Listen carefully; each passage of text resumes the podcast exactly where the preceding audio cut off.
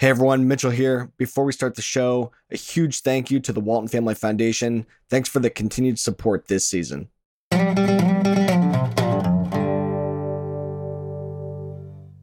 everyone, welcome back to the Fieldwork Podcast. Uh, Mitchell Hora here with you, and I'm actually out on kind of a field trip here today. Todd, our producer, and I went out to central Ohio, and we are hanging out at Dave Brandt's farm for Dave Brandt's Field Day. And Dave Brandt is one of the original no-till cover crop guys who's been doing it for forever.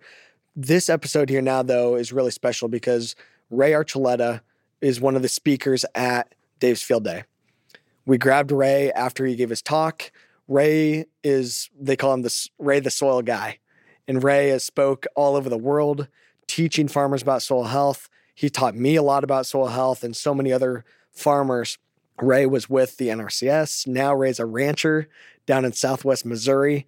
And now he's being able to really practice what he preaches. But I think you'll really enjoy our episode here as we dig into the why and the the concepts behind this enjoy our chat here today as we're tuning in from Dave's Seed Shed. A lot of fun hanging out with Ray. I think you guys will really enjoy this episode too. Ray, we've you know we've known each other for a while now. You've been a key you know mentor and leader for me, and I thank you for that. And you've been showing all these farmers. You just got off stage. We're at Dave Brandt's Field Day as we're recording this here now. And your number one message to these farmers is cover the soil. Why is that number one? Let's start there. Why cover the soil? Well, thank you, Mitch. I think it's neat to see that young people like you are going to take the baton and pass it for the future because it's so important about regeneration, about healing the planet. Why is it so important to cover the ground? You know, I've learned through time that if it, if the message is not simple, and if you want a great change to happen, the message has to be very simple. The soil does not work without the plant. In fact, really, the plant and soil are one. They're one unit. In fact, you can't even call it soil if you don't have plant because it's plant and microbes that makes it alive and call it soil. Without those two, you just have geology. I have said this many times. Soil without life is geology. That's the whole point. And then we're telling to we're trying to get the producer to understand if you can do one thing that's so critical and you never never forget. Never forget. Cover the ground with living plants. That is a huge huge importance. It's it's a game changer for your farm. Well, and there's just so many people though I think that are still in the excuses mode or they're looking at this cover as kind of a, a burden and an, and an expense to put it out there. Um, a key thing that I've been thinking a lot about is that that cover crop is your offensive management tool. It's your nutrient stabilizer. It is pumping to feed those microbes, but it's your moisture management tool. It's your herbicide program, like the whole thing. How do you explain that. I oh, guess man, you, you were you were going on a on a, a roll, man. nutrient sequesters, so many things. They're biological primers. Yeah. They're climate regulators. See, I, I, guess that's why I hate the word cover crop. I, I, wish there was another way we could call them because those plants raise magic much. plants. Yeah, raise magic plants because they they do so much. They keep the soil surface cool. So uh, that plant and what they do will really help the producer because right now we're using too much chemicals or too much fertilizer, too much tillage. Filling that gap with living plants would help abate that. Tremendously. Help. So yeah. how do we get that to be the priority though? Because I think that's the thing, don't you think? It's yeah, you know that okay here's that cover crop, but it's like, man, I gotta go plant that cover crop. I'm trying to harvest. I'm trying to get all this work done in the fall, and then I gotta plant this cover crop too. How do we change that mentality that hey, that's my priority? I gotta get this crop off because I gotta get that cover crop on as fast as I can, you know, because that's the most important thing. Because when that crop's coming off, that plant's not alive anymore. It's not pumping those exudates. I gotta get that cover out there as quickly as I can. How do we?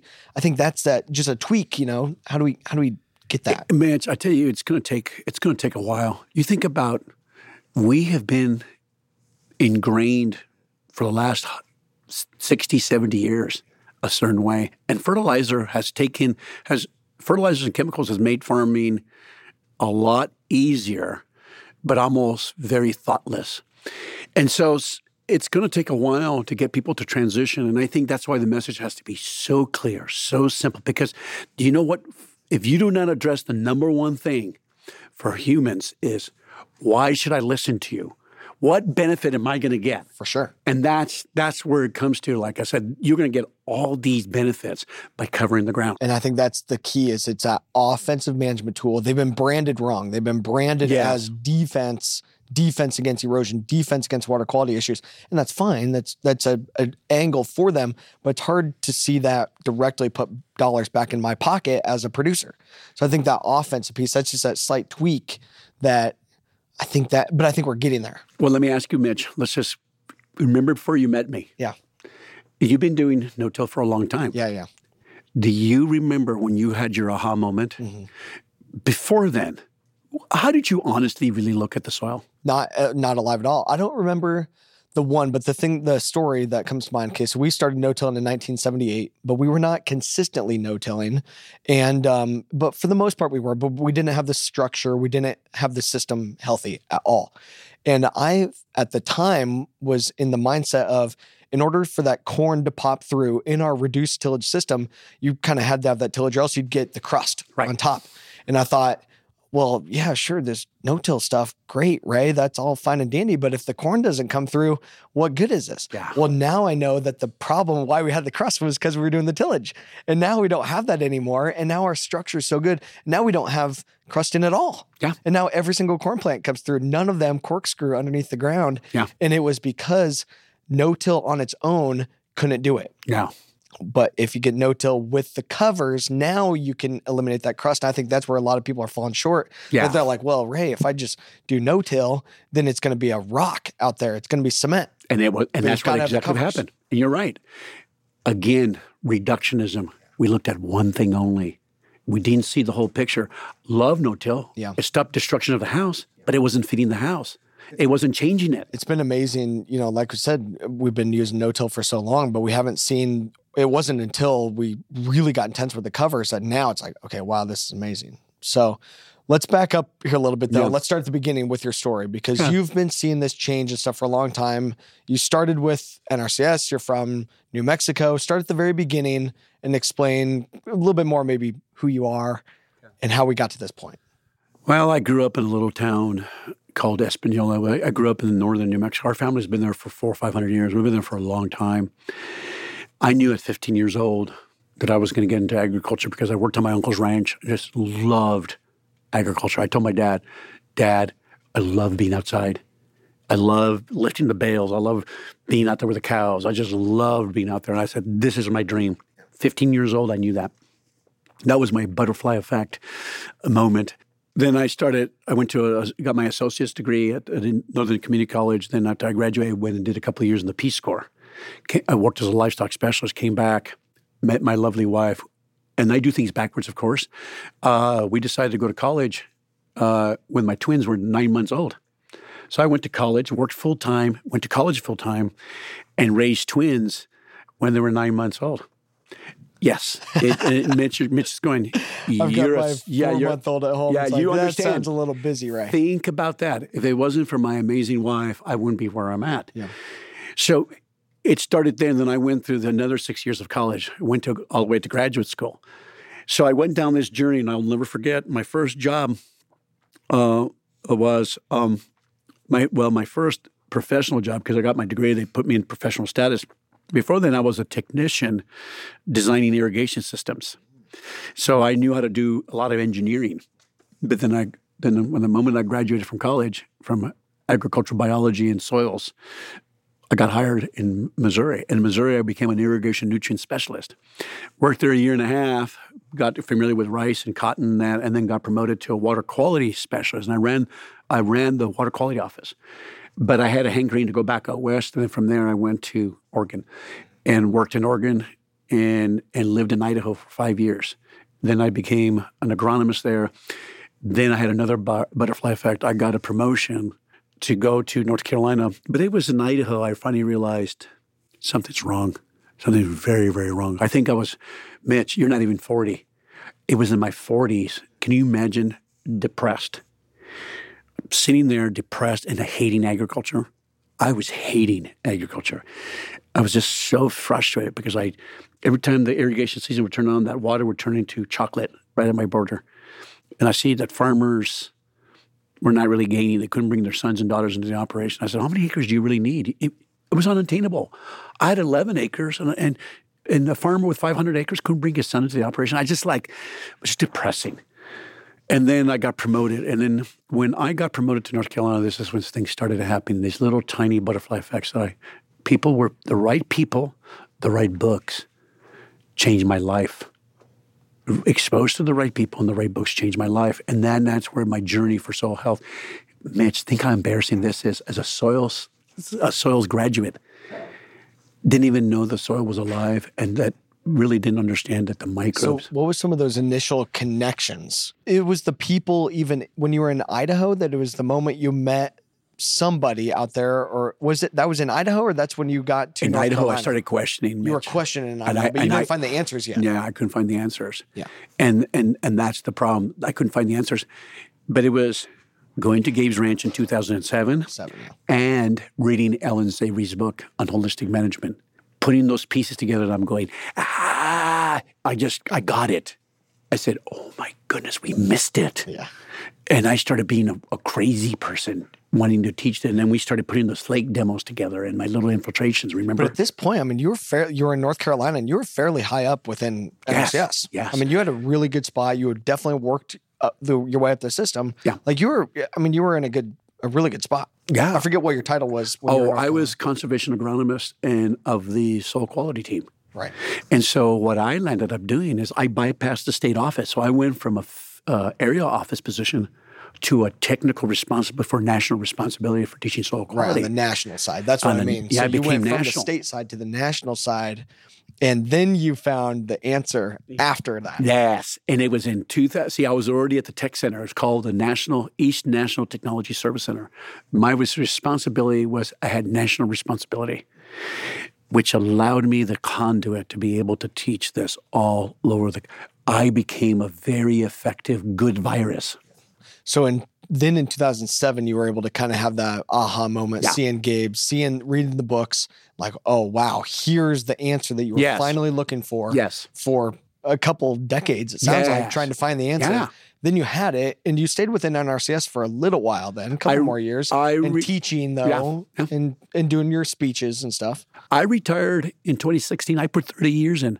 I spent the last 15 years of my career teaching soil health, which was kind of fortunate I didn't get fired.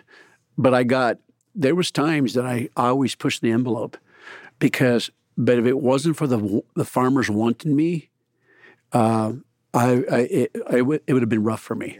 I was very in demand at that time. But you finally found the, your aha and your solution, and obviously your key thing that I is overwhelming the evident is your passion. Yeah. that's what farmers believe in, and that's why you're such a dynamic speaker and stuff. That your passion is unlike anybody else's for this, but because you found that solution, and now you're passionate about it, and then we can get other people passionate about it. How does that? I mean, that's the butterfly effect. That's, Yes. that's the real butterfly effect. Mitch, it's because I love people and I care about the land. Mm-hmm. About I, that's what we do. We care. That's why you're in here. Yeah. That's why you are here. Totally. It's and then until you feel that passion for people and for the land that you want to be part of the healing process. That's why I call it healing and forgiveness agriculture. Regenerative agriculture is a healing forgiveness agriculture. The forgiveness of the land, forgiveness of all our past sins with the land. It's beautiful. It's a, it's hope now. You remember the Kiss the Ground the movie? Uh, I was already Kiss the Ground documentary came out in 2020. I was already that movie that documentary took seven years to produce, and I asked just several things from Josh Tickell when he made that. I said, Josh, give people hope, and give animals the glory they deserve in healing the planet, and he did that. Millions of people have watched that documentary. I get calls from I still get phone calls from all over Mitch on because of that documentary. And so that documentary had a huge impact in me for my for me personally. Yeah, I've been talking with you know some folks pretty high up in some big companies, and I talk about regenerative ag, and they're like, "Oh, like that Kiss the Ground on on Netflix." I'm like, "Yeah, just like that." Just like They're that. like, "Do you know those guys?" I'm like, "Yeah," because I forget one of them. I was like, "Yeah," because we we have Gabe Brown on this season as well. We have Dave Brandt on this season. So many of these key mm-hmm. folks, you know, that's like, okay, that message, you know, that it's part of the community here. That that community though is there's been a core kind of nucleus, and now that community is really growing and, and expanding well beyond. So to your point on the the documentary, on so much more information out there, it's going beyond farmers. But let's just stick within ag. How do you see this tidal wave really building? What's your observation there? And you know, what have you seen? Even it seems like it's accelerating. Oh, What's your take? Look, they just did a survey. In the last 10 years, there's been a 77% increase in cover crops on the land. And so we're seeing it. You're seeing the change. They told us, Mitch, when this first came out, it was a fad that was going to disappear. It's people like you, young people, that have taken it. This is not a fad. No. They want change. Young people want change. They want hope. The biggest thing is that it it helps everybody to actually be more profitable. Yes. And that's the key. Yep. That I always say, you know, sustainability doesn't matter if the farm is not economically sustainable. Yep. How do we get farmers over that little hump? Well, you know what? Sometimes uh, uh, we're not doing critical thought process. Let me give you an example. I said, "Does it is it easier to work with nature or to work against it?" It's that simple. All we're saying is, if you emulate it and work with it, she pays the tab. She pays for the energy. She does. She'll help you. She was designed to help you. That's all we're saying. It's pretty simple. We're not asking. We're not. We're not giving complicated message. So, and and I've we talked about it last night, and I've talked with you about it before. That that aha moment often comes when you do the shovel tool, the shovel test that you do. That that I learned from you, where it's take a shovelful of soil from in your field versus a shovelful from the side of the field that's that's native, Yeah. hasn't been disturbed, or at least Isn't hasn't been disturbed for a powerful long time. Yeah. Explain that. Where did you learn that, or what was your aha moment that that was the ultimate tool that costs zero dollars? Yeah. and that is the ultimate. Oh, the shovel. The, I call. They, there's a saying, Mitch. The eye is the opening to the soul. The shovel is the same. The moment you pull that shovel, you you pierce into that soul of that of that soil. Where I learned that was look, digging around, you start saying, let's see how the forest. Let's let's go right to the edge. Let's see how nature does business. Let's see how I do business. And then you start digging and going, oh my goodness, the colors are different, the smell's different. You go, oh, this is where I want to go. She's my template. So when you got a producer that's got this kind of filters and that, that's why, Mitch, I was able to impact you. I know I only have a couple of minutes whether you can listen to me or not. Yeah. So when I pulled that shovel, showed you your soil, and we walked to the edge of the grass strip and you go, whoa. But you had somebody able to explain it Totally. if it wasn't for all the books and the papers and everything I read and started creating context, a lot of it, our knowledge, Mitch, is progressive revelation. What does that mean? We learn through progression. We're not instantaneous and get the knowledge right away. We learn from people we come in contact. We learn skill things. I, you know what? We're good. We're good mimickers. We mimic each other. Totally. We all learn from each other. I learn from you. Uh, All of us learn. So that's how I learned to use that tool because I know I have a short time with you. Yeah. But that's the number one thing that you can show people at an event from somebody's field, and then they can easily go home and do it and test and they can see it on their own. But it definitely is crucial when you can have somebody else there to look at it and explain it and stuff with you. I think that's really big. We'll be right back after this short break. Have you ever done that test when it's like a big food company or when Yes. some of those folks? What Yes. did they say? And what's been their like? What's one of those big aha moments Same, somebody like that? same, same, same response. It's those little demos I do, the shovel, and also a little infiltration ring where we pour water. Uh, one, some of the most difficult people to teach is people that have college degrees in their field. Uh, people that are that's their field. They're difficult to teach. People, food processor people, people that have no, Uh, or people that have degrees in journalism, they're easy. Why? They don't have all these filters. So that when you guide them and teach, you know what the first thing a lot of times when you teach people that don't have that background, you know what the first thing they tell me, Mitch, when they once they get it? That makes sense. They get it quicker than the farmers. Oh yeah, They don't have all these filters. they don't have the preconceived issues and stuff for like that that that preconceived notion of what it's supposed to look like or how it's supposed to be done. Do you know where you picked it up from? You picked up your preconceived from your dad. Oh yeah, You picked it up from the neighborhood. Yeah. You picked it up from the rural community. Yeah. But that's why I think where I'm at, there are so many people that we are having good success with this now. And it's picked up because at the beginning it was no till or basically no till or very close to it.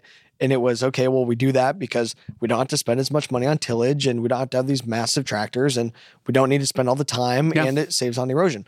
And now it's the cover crop. And now, yeah, we are learning from those other folks around Mhm. to say, okay, that that notion is changing, but it's because there's been people in that area doing covers for more than 40 years. Yeah. So it's a it's a journey of the the along the adoption curve. Right now, there's just little pockets Yeah. of that. How what have you observed from those pockets versus the lack of people adopting in between the pockets of good adoption? Good, good question, Mitch. Here's the reality: we're at we're still at early innovators. Yeah. we're not at early adopters until we get about 13 to 14, 15 percent of the whole population of the farmers. You're not going to go to early adopters, but once we reach that threshold, a majority will go. And the last 20 percent, I call them the incorrigible. You'll never reach them, so you don't care about that. Once we reach 13 to 15 percent, then it will go forward. Look at no-till has been around since the 70s. Still not widely adopted. It's still not adopted. Why?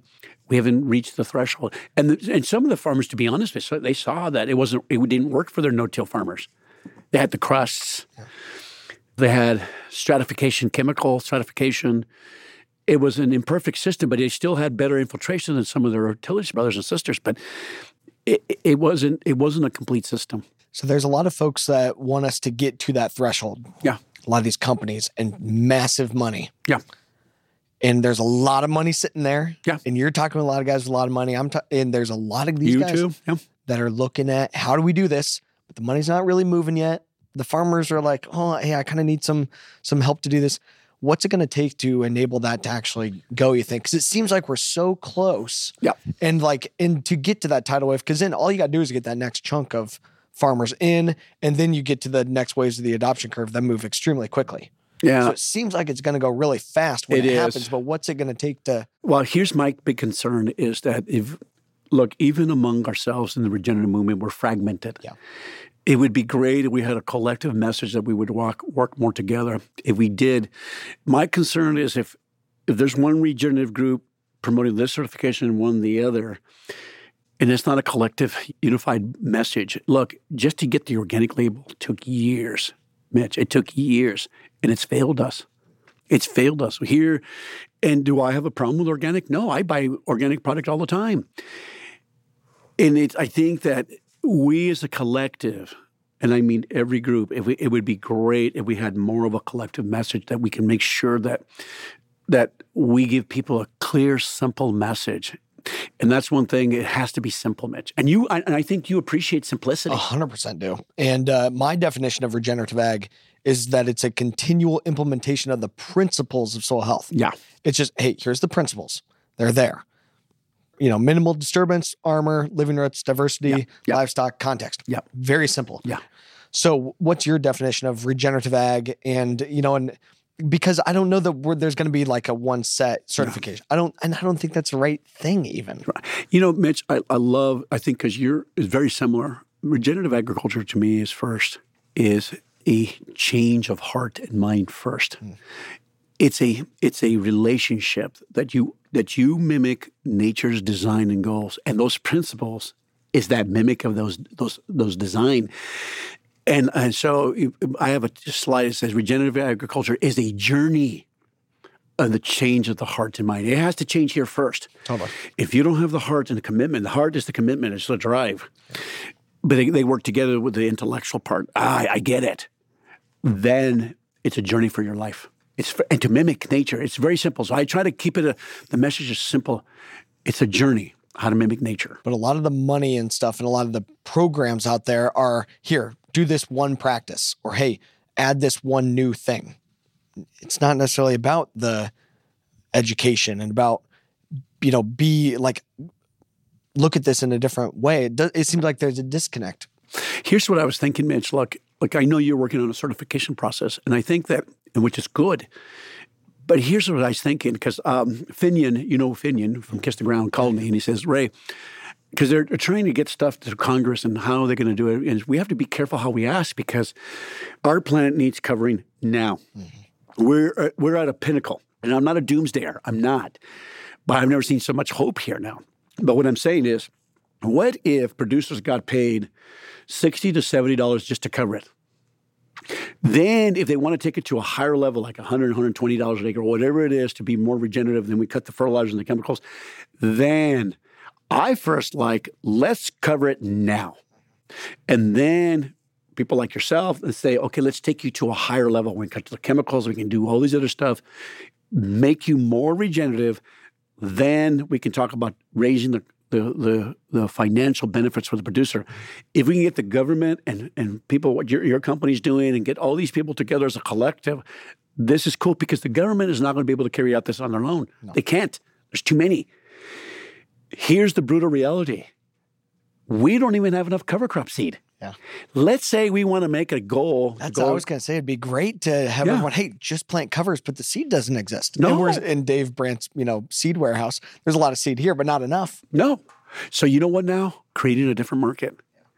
People say, "Well, Ray, don't you want everybody?" I said, "Yeah, we're not ready for them." I'd be just happy if we get one or two percent per year to start changing because we, we don't have enough teachers, we don't have enough cover crop seed, we don't have enough of everything. But we have a goal.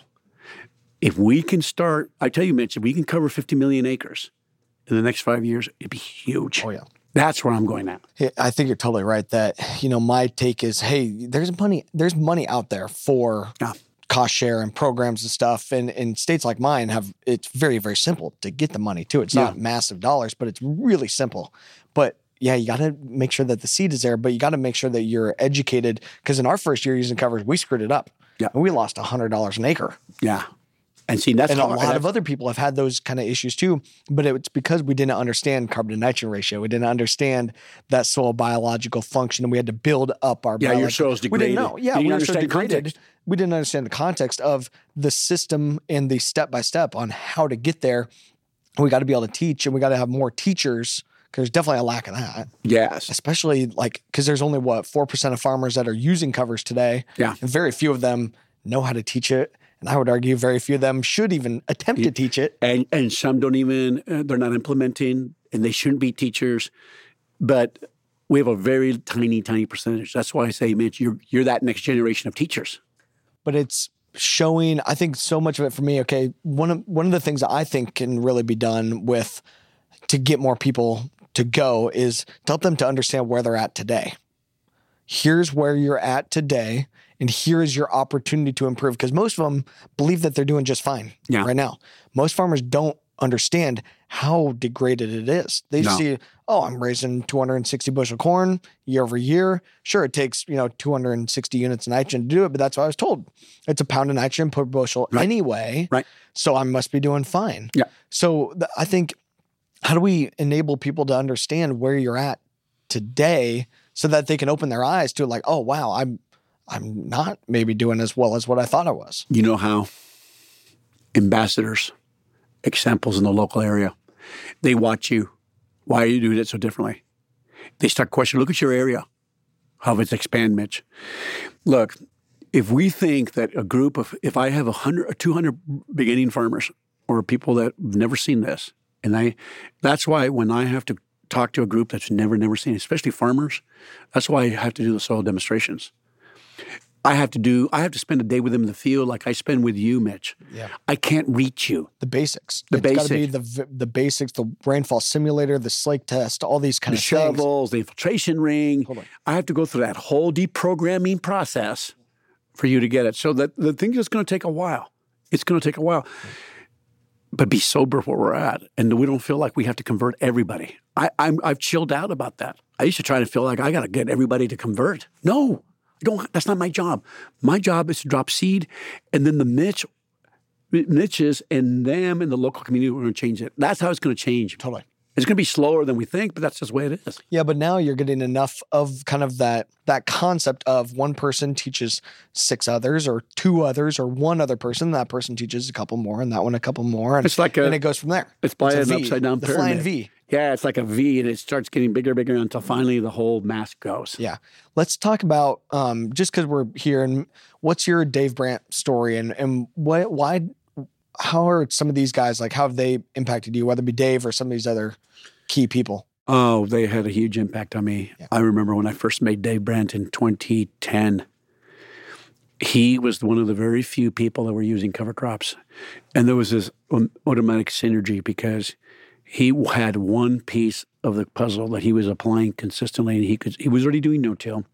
He's been doing covers for a long time and he's been the lone ranger talking about because it was very lonely for him back in the 70s you think about it. He was very one of the very few that started using covers consistently and it was just a very difficult message but i was already getting to a point that i, I, I was already already three years already getting it. And so then when we got together it was just synergy it was this collaborative process that just and so farmers along the path i tell people farmers have taught me along the path they say well ray you've taught no it's a two-way street we've been teaching each other Yeah. and so um, it had a huge impact on me. And and they've taught me. Gabe Brown taught me a lot, and uh, Jay Fuhrer. I can name so many people that I have taught me so much. That's been the biggest thing, especially for me being 27 and on all this. Yeah. The only reason that I'm where I'm at is from learning from all these other people. I didn't learn it. You don't learn it at Iowa State. You don't learn it oh, just from reading isn't going to teach you all of it. You got to learn it from those people.